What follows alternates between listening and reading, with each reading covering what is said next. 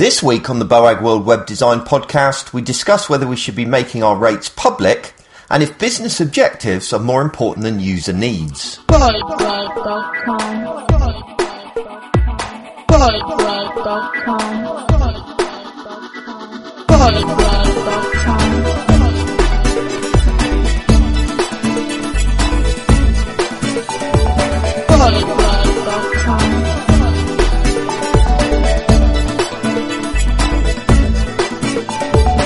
Hello and welcome to BoagWorld.com, the podcast for all those involved in designing, developing and running websites on a daily basis. I'm Paul Boag, and joining me is Snotty Nosed Lillington. Yeah, I'm not too snotty. I'm just feeling a bit. Uh, Yeah, I gotta say, I think you've given it to me. really? I honestly do. I can't. I risked coming into the uh, the barn. I need to stop saying that. Headscape House Yes, let's house. um, yesterday, and and and was I kept my distance from you all day as I normally do. um, and yet I woke up this morning and I was just like. Yeah, I mean, last it came on about mid last week, mid late last week. Um, just a bit sort of tickly throat and a bit snotty, and then I properly died over the weekend. Pro- Ah. Proper man flu. Um, Saturday, Sunday, and Monday, and then I thought yesterday morning, oh, I feel better now. And it was about halfway through the day that I just thought, oh no, I don't. And I'm Yeah. the same again this morning. and and so so as a result, the listeners are once again getting a remote podcast episode, and I drove all the way into Winchester for no reason whatsoever well, I guess not. because you wussed out. Yeah, I saw. Oh. I don't feel very well. Yeah, I really know. don't. I know it's horrible. Can I it? just just not join in? Well, this is the problem because I don't really want to be doing this anyway. Yes, you do. No, I You to don't. do. I don't care about the listener. I've got other more important things to get on with. I feel a bit rough. Thor's come out in the cinema, and I want to go see that. What do you want to see? Thor. Thor. I love Marvel. Oh, Thor, right. you know, the guy with the big hammer. Yes, of Greek. No, no, of Swedish legend. Yes. Or Norse Viking, legend or whatever it is. Nordic. Yes. Yes. Okay. So, so I've got no interest in doing a podcast I today. quite fancy seeing. Well, what? So uh, you're um, you'd rather be going to the pictures? Yes. Fair enough. what do you quite fancy going to see? Uh, Gravity when it comes out. Uh, that that look, just looks too tense for me. I think I, I'll watch it when it comes out on DVD, so I can turn it off. no, it looks great. it does look good, I have to say. What you've got to go and see, mine is Ender's Game. Yeah, I read the book and I wasn't as wowed by the book as everybody said it. Uh, as everybody, oh yeah, I love that one, and I was like, eh. Oh right, because I'm now I, I I've I've read Ender's Game, then I've read Speaker for the Dead, and then I read Xenocide, and I keep waiting for him to finish, but he doesn't. And now I've got Children of the Mind to read, and hopefully he'll finish by that point.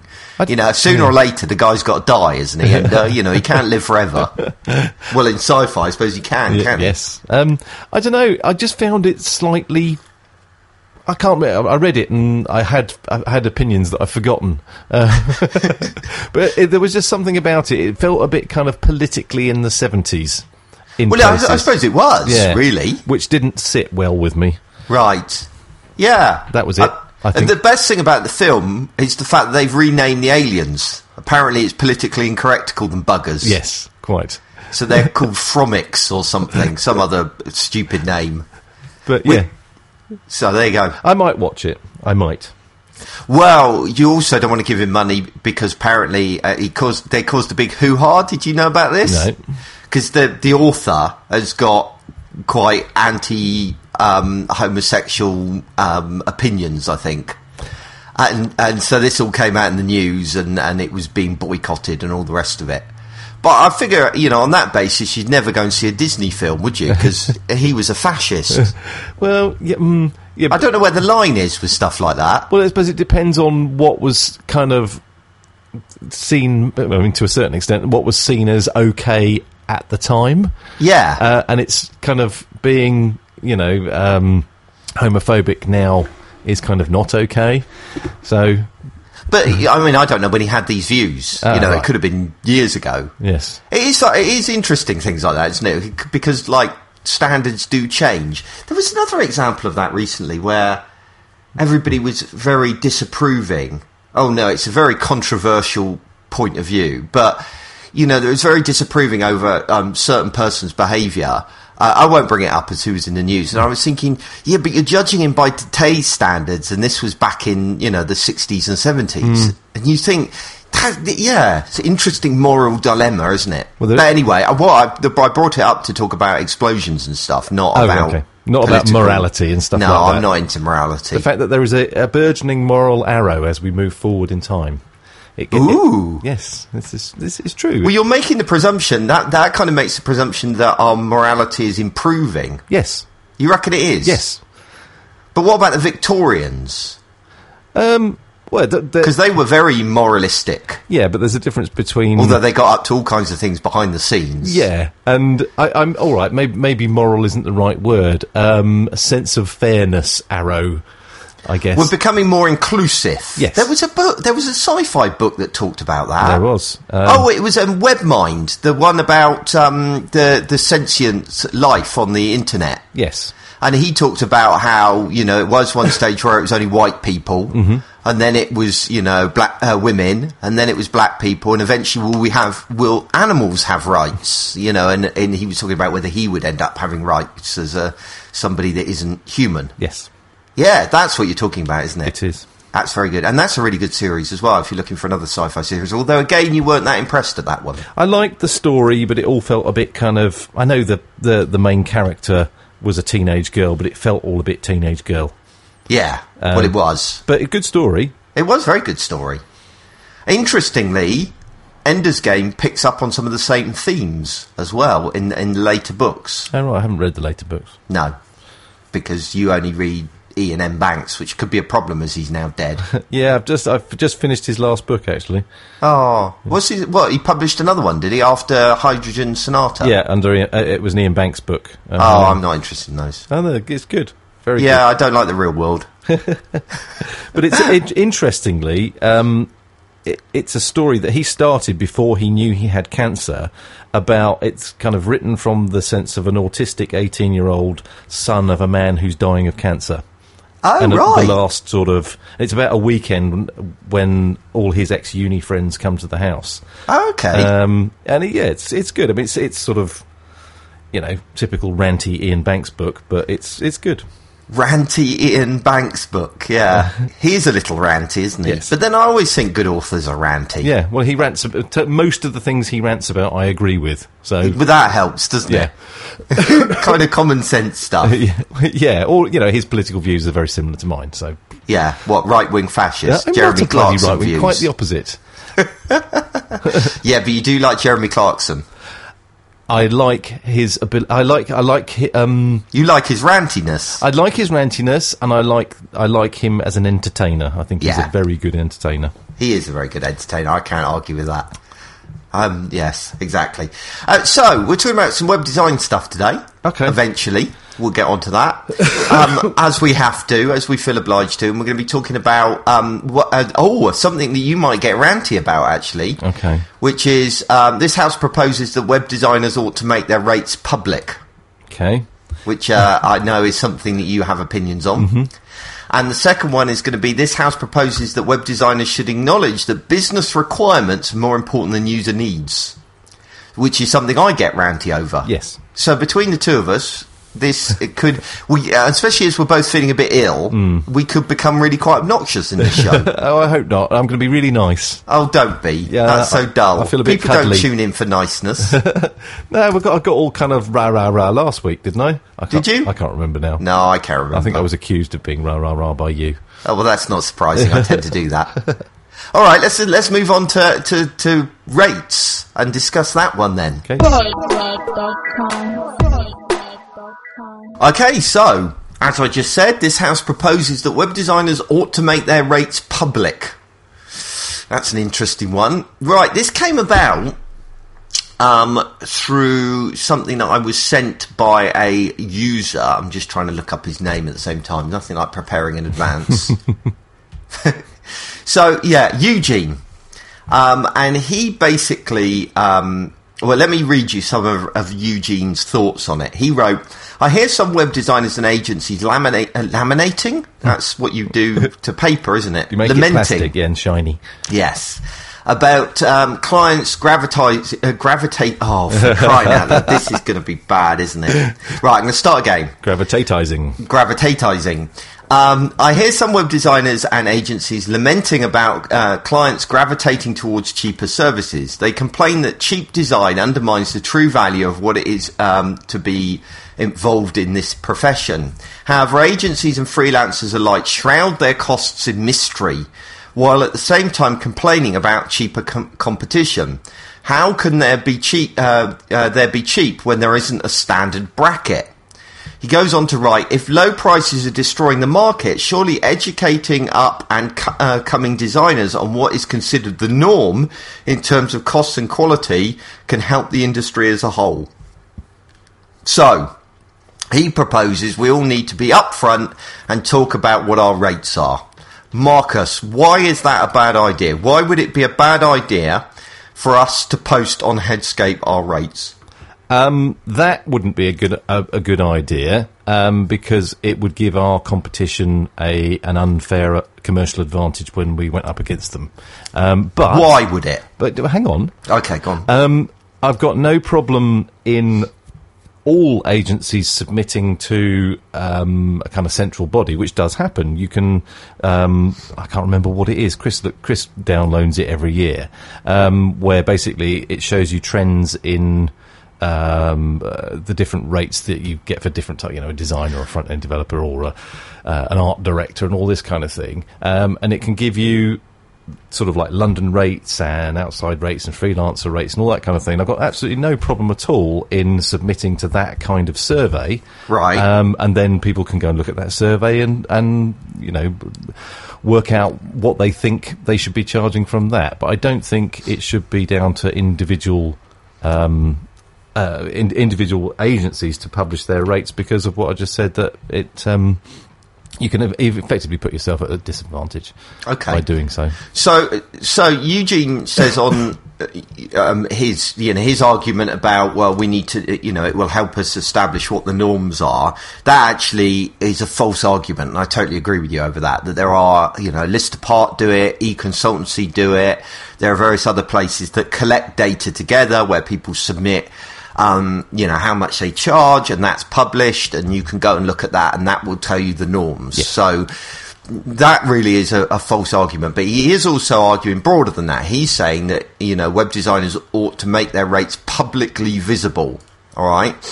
What what do you see as the consequences of doing that? You say that it puts us at a competitive disadvantage, but why? Um, well, quite sim- quite simply, people can undercut you. Where if if the the idea of having a competitive tender went away, that basically just people picked you. You know, they went and looked at your website and and prices were not really uh, people didn't select on price. Then it wouldn't be an issue, but they do, so therefore it is. But isn't it pretty much impossible to compare like for like? Because the the problem is, is you, it's talking about undercutting you. Yeah, we're you know as Headscape, we are going to be undercut because there are going to be you know people working out of their bedrooms while uh, you know part working part time in Yeah. an O2 store or something. We won't go up against them in a competitive tender. We'll be going up against people who are uh, agencies similar to us. Right, and but we know that generally speaking, agencies similar to us charge similar to us. So what's the problem? Um, I, I get put like that. I guess there isn't that much of a problem, but I think in the real world there is. I, I, I can't do thinking today, Paul. No, that's fine. All right. Well, let's look at some. look, well, instead of you having to come up with some ideas, let's have a look. See what, What other a great idea! Yes, I like that idea very much. Right. Um, uh, let's let's see what Clive is saying. He says competing on price is great when starting out, or if your business model fits that kind of work, but it's not for everyone. Why should everyone support a model by sharing their rates? So he's basically saying, really, price is only a massive issue when you're when you're starting out. Um, and that, you know, a lot of us don't compete over price. We don't compete over price, do we? We don't sell on the basis of what our rates are. No, but we tend to be we we, we will uh, enter competitive tenders when we know what the budget is, and it's more a case of what you will do for that budget. Um, whereas you know, a very expensive agency will only do A, B, and C, whereas we might do A, B, C, D, and E for that budget, and you know, then that's the competitive um, angle to it. Yeah. I think there's also, um, he, he goes on to make another quite nice statement that I quite like, which is, um, if you're advertising your rates, aren't you encouraging people to judge you on price? Um, as in you're competing on price. So, uh, you know, perhaps putting your rates up is, it, um, has a detrimental effect from that point of view that, you know, you're saying, hey, we're cheap when maybe you're not. Because you'd only advertise your rates if you were cheap, wouldn't you? Yeah, I mean, and to be totally honest, I. I, I wouldn't want to put up because of the reasons you just said. I, I don't think it's it's it's necessarily something that's that positive to put your rates onto a, onto your website.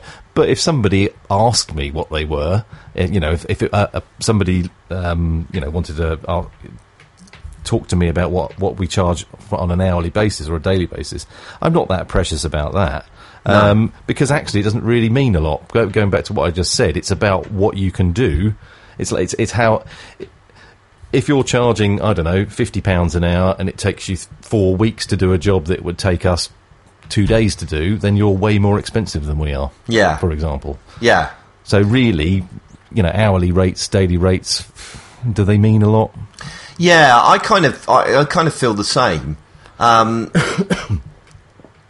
uh, but yeah, it, it- there's kind of two sides of it here, isn't there? There's there's putting your daily rates up or your hourly rates, and then there's putting up, you know, um, our average kind of project is in this range. How do you feel about putting something up like that?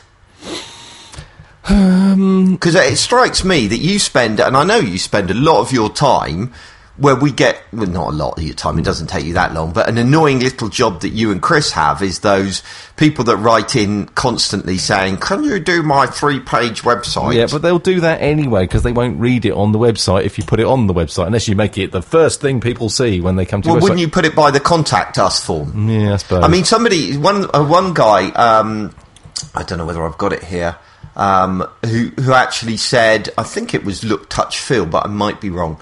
Um, he he wrote that. Oh, here we go. Yeah, he's on yes. there. Got it. On our inquiry forms, our budget indicator starts at 2k as a required field, so that it has to be made a selection. Um, we often ask for budget in the first email for uh, phone exchange. Um, we will typic- um, give typical budgets when asked, but try to caveat each project is different. Now, we do the second part of that, that we always discuss budget. Yep. Why don't we put it as a required field on the website? um, Because I actually think that's quite a good idea, personally. I, I don't because of the kind of work that we, the, the kind of work that we want to compete for, i you know, for new client work is, it, you know, it's it's that it's it'll they'll be sending us a thirty page brief for it. It's not the kind of thing that they'll tick a box about this is our budget. Um, in a, in an email to us, Yeah. it, it you know you're put you again you're labeling yourself as somebody that does X or Y type projects by doing that. I'm, I don't mind having to, to sift through the odd email that's inappropriate. That's fine. Okay. Um, I think it's yeah, it's making it too much like kind of like a shop, and you know we're a consultancy. Not Yeah. wanting to sound too kind No, of no, highbrow about it. No, that makes sense to me. I kind of get that. So let's have a look at some of the the the because we've kind of concentrated on reasons against it. Let's have a look at um, some some positives for that. Uh, actually, this first positive immediately gets undermined. Um, Chris Cowley wrote, um, "Personally, I do not think that prices uh, price." That prices are commercially sensitive unless it means some of your clients are being ripped off, in which case you need to ask why your salespeople are giv giving such big discounts to the rest. Now, immediately David responds and says, well, discounts is actually, uh, you know, a legitimate strategic reason. And I kind of agree that, you know, long term clients, we do sometimes discount because they come back to us regularly. So I don't really feel that that stands up as a reason. Do you agree? Nope. No, no, okay. I, t- I just wanted to check I wasn't insane over that. Sorry, Chris, we disagree with you over that one, but I can see where you're coming from. But yeah, Michael, so much of the growth in the web industry is based on its community of sharing. We share everything, code and concepts. Learning web design is a process of copying like any art.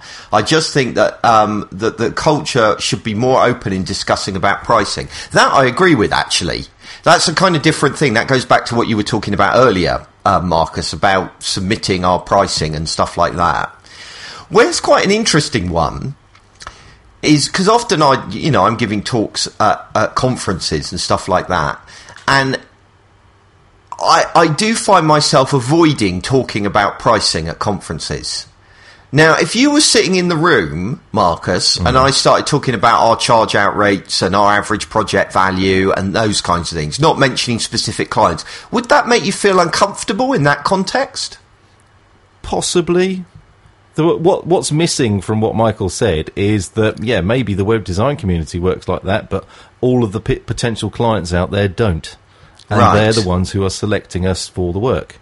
I go back to But but you could argue. I can see where he's coming from because what he's essentially saying there is that well, hang on a minute. We give away our competitive advantage all the time. Every day I blog, I am telling my competition how to work like Headscape works. yeah. I mean, you could argue. I mean, it's the old uh, you know the adage of uh, you know paying two pound fifty for a cup of coffee and all that kind of thing. It's like you know, when did that become the norm? And it's kind of like people want to pay for want to if they're paying over the odds. It's a perceive they're perceiving that they're getting quality. So you could argue that you could that you know we're looking at this from being undercut all the time, but actually if you put really high rates on your website and talk about huge project values, that actually you know you're you're bigging yourself up. So potentially that's you could look at it like that. I don't, I'm not sure whether I would or not. No, I mean I'm I- I'm kind of happy with what we do, which is we don't talk about money huge. I'd like to be able to talk about it more. You know, like like right now, I would quite happily talk about what our average project value is, and you know, uh, and even what our our charge out rates are. But I think you'd be more uncomfortable with doing that. Yeah, I, know, I don't know what our average project value is. You have to start saying you have to start saying for this. Yeah, this well, type yeah, of thing which is- that. But then but you're, you're instantly, you, you know what it's like. You can spend. You can spend a morning doing some testing, or you can spend two weeks doing it properly, but it's still called testing. Yeah. Yeah, that kind of thing is difficult. It's interesting. I've just written a blog post on exactly that that won't be out, I don't think, when this show comes out. But essentially, it, it talks about, um, you know, I, I, I was um, trying to work out how to deal with email addresses on a website I'm working on at the moment that they want to display, you know, um, you want people to be able to contact them and do we go down the form route? Do we go down the email route where it's a mail to link? Or is there actually other stuff we can do? And I'm thinking it through and trying different approaches and, you know, kind of playing around with it. And I spent, you know, I spent probably a couple of hours thinking about that and how best to deal with that or if I'd been building a kind of bog standard low end website, I would have just shoved a mail to link on it and I'm done. You know, so that's a kind of example of you you know, and you could say, well, I wasted two hours, but actually I didn't. I came up with quite a neat solution, or I feel it was quite a neat solution that really will enhance the user experience um, rather than just kind of doing the bare minimum. So there, you know, you do ultimately. It's the old adage: you get what you pay for, don't you? Yeah, so therefore, if you start talking about average project values and and hourly rates, you're you know you're liable to be misinterpreted, should we say? Yeah, so a- I'd you- rather not talk about them. Yeah, because there is a, a big chance of, of you getting into the realms of what thirty grand for that, you know, and you think, well, it's thirty grand, but it includes all of these things and you know these advantages. I'm I'm more happy to talk about. I think I'm more happy to talk about. Um, the value of projects where there is a specific return on investment associated with them. But very rarely are you in a position where you can do that. So, yeah, I'm kind of agreeing. All right, Simon. Simon has the last chance to turn us around on this, right? I don't even know what he's written, but I'll, I've wrote, written it or added it to the notes. So let's see. Putting rates on your site is a great idea as it allows potential clients to understand what they need to budget for. Um, so you cut um, out the low price requests or major project ones that you can't cope with. So uh, he's taking the approach of, of dealing with those annoying emails that come in. I guess if you were, if you were overrun with them, then you might want to consider doing something like that. We're not, so I'd rather not. Yeah, I mean, you you can you can tell very quickly, can't you, just from looking at an email whether it's appropriate or not. And you've almost got a standard response you um, send out, haven't you? Yeah, kind of. Okay, he doesn't even want to talk about that. Apparently, that is commercially confident, uh, co- uh, confidential. So there you go. okay, let people down gently. you let them down gently. Yeah. You say, I'm not rejecting you because you haven't got enough money. We're just too busy. That's what you do. I'm going to tell everyone. so if you get an email from us saying That's we're not- too busy, so- it means we hate you. That's what it means. At the moment, that is a completely true statement, though. Oh, yeah, we are too busy. That is true. Yeah. But I think you send it out all the time. all right. Now I've embarrassed Marcus, although I don't think I have. You're really hard to embarrass. I wish you were easier to embarrass. It's very annoying. No, I don't embarrass easily. You're just I'm so laid old. back. You're, yeah, that is true. The older you get, the less embarrassed you become about anything, Yeah, I've really. seen it all. Yeah, been there, done that. right, so should we move on to the next thing? Let's do that. Let's get this show over with. All right. So next up is is something that is is close to my heart, um, and that is the idea of um, user centric design and the fact that user centric design. uh, Has almost now got to the stage where it's um, damaging uh, business objectives in some senses. Um, so, as web designers, I, I think we've become so obsessed with what the user wants that we're sometimes we neglect what the business wants. Um, so, my proposal is this house proposes that web designers should acknowledge that business requirements are more important than user needs.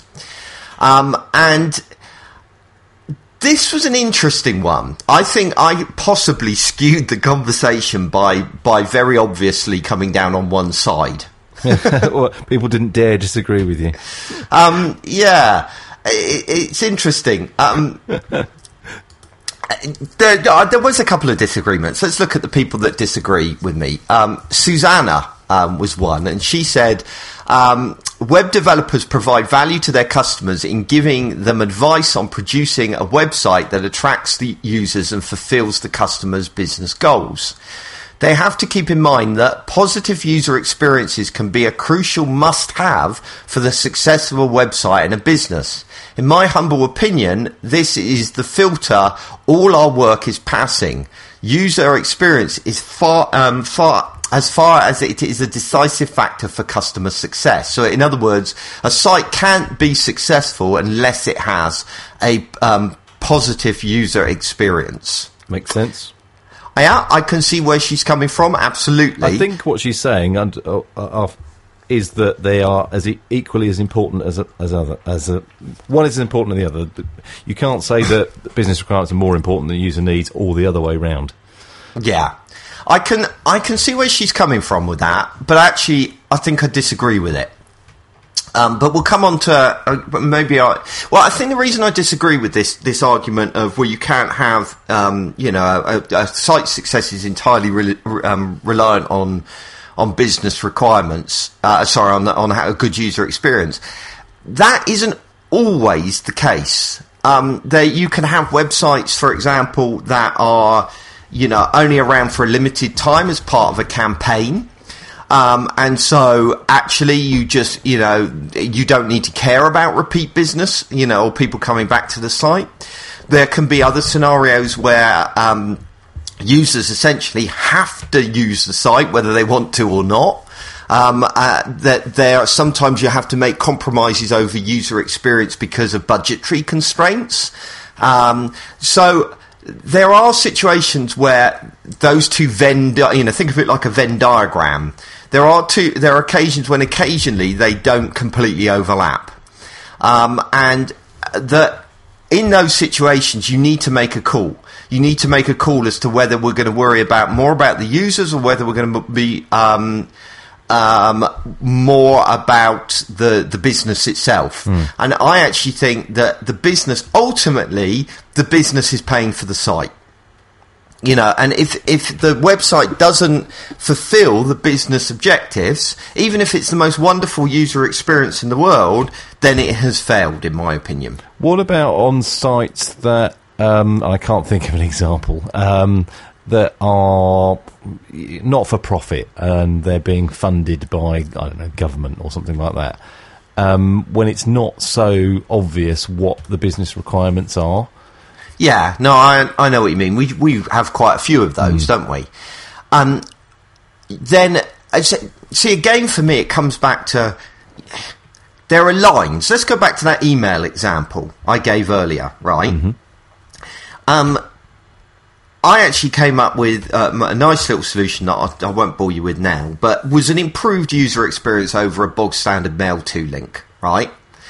But it took me a couple of hours to come up with that, and probably it's going to take a couple more hours to implement that, right?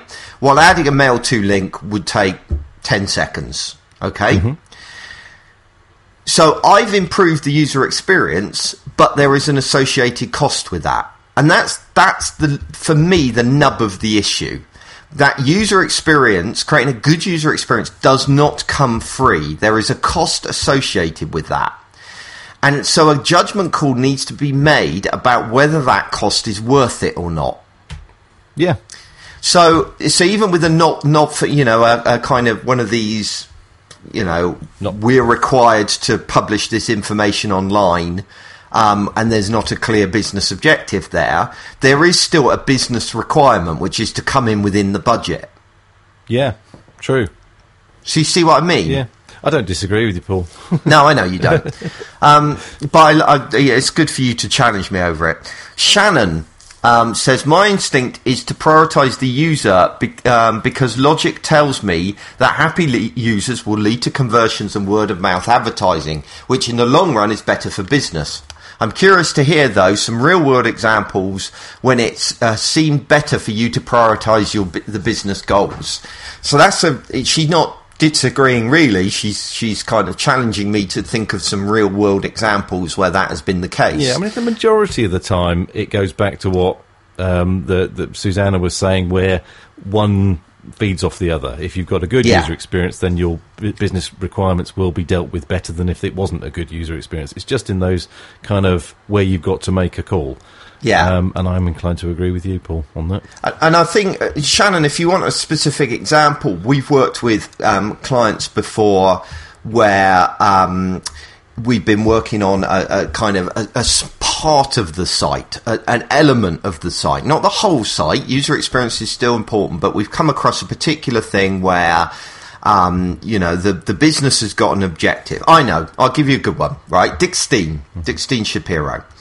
Um, the, the uh, from a user experience point of view, all those all the people coming to the site want is to get to um, a staff profile as quickly as it, uh, possible. Right? They've been recommended a lawyer, right, an individual, and they want to get to that individual and see whether that individual has the experience that they want. Okay. But Dickstein Shapiro are aware that from time to time lawyers move on, right?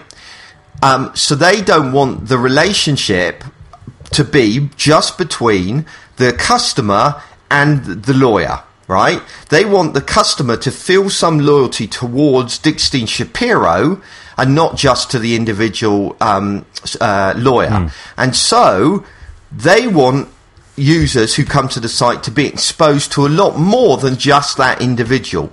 They want them to see the breadth and depth of the bench that Dickstein Shapiro can offer. They want them to see other services that they offer.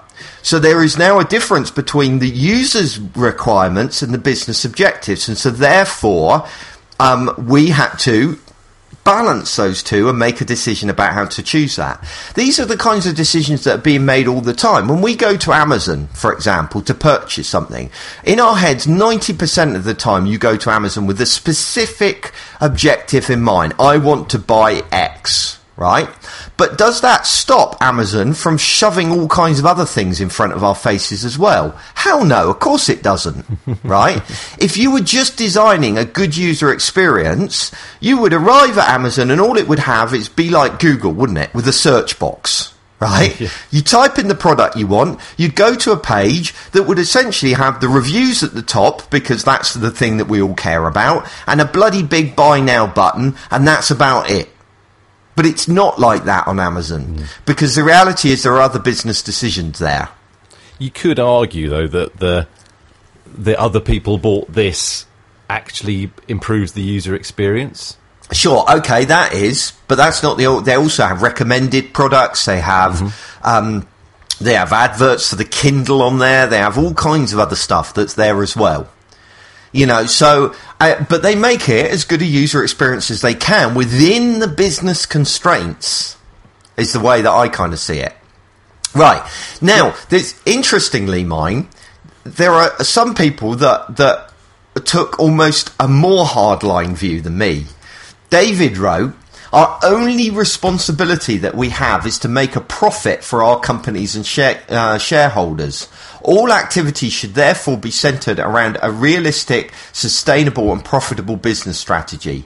There must be an um, acknowledgement that it is virtually impossible to satisfy all people all of the time. We just don't have the time, resources, or expertise to do this. We therefore need to make choices ab- about who we serve, what problems we're setting out to solve, and what differences we're wanting to make to the world. I agree with the vast majority of that.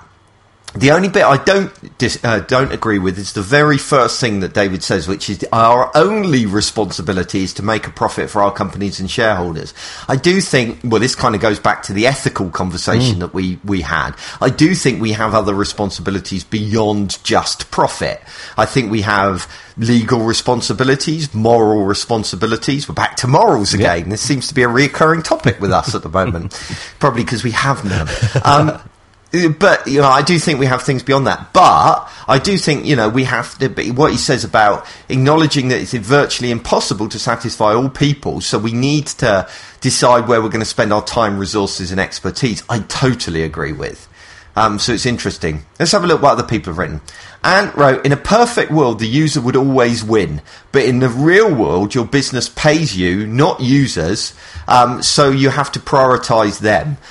Again, I'm not sure. I, I personally, I entirely, entirely agree. In a perfect world, the user would always win.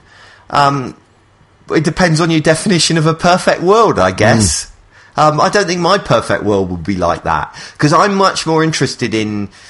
I love the constraints of web design. Do you know what I mean? I love the, you know, if you want to be an artist that produces something, you know, wonderful and perfect, then fine. But I think a designer solves real world problems, you know, which which have these kind of balancing acts to them, and I love that. I love that about it. So I, in my perfect world, I would still be a designer, not an artist. I think, but you know, we're all different. Um, Andrew says it's a fine line. Ultimately, I agree with him. You know, I completely agree with that. But ultimately, it is the business that pays my wages and not the user. So, yeah, totally agree with that. Donovan says my job is to supply the business. The business's job is to make the customer happy. Um, or the business may have larger strategic reasons for not wanting to make the user happy, and that's what I was getting at earlier. That sometimes there are legitimate reasons for ignoring users users' needs, and you need to kind of be aware of that. So yes, that that's that one. I don't think I've got a lot more to say on that, really. No. Basically, I'm right. Yes, Paul, and no one will disagree with you. But actually, on the first one, I think you've talked me round. I would have quite happily posted on our website a rough guide. You know, we deal with projects between 5k and 50k or whatever. We deal with stuff bigger than that, and we probably do the occasional bit of work smaller than that. But um, I would have happily done that. But now you've taught you've taught me around on that. Have to say, Yeah, I think I'm really important. Just to quickly go back to the second one here, I think it's a really important point here is the the idea that it's more than just it's not just about paying, you know, ma- making money for shareholders.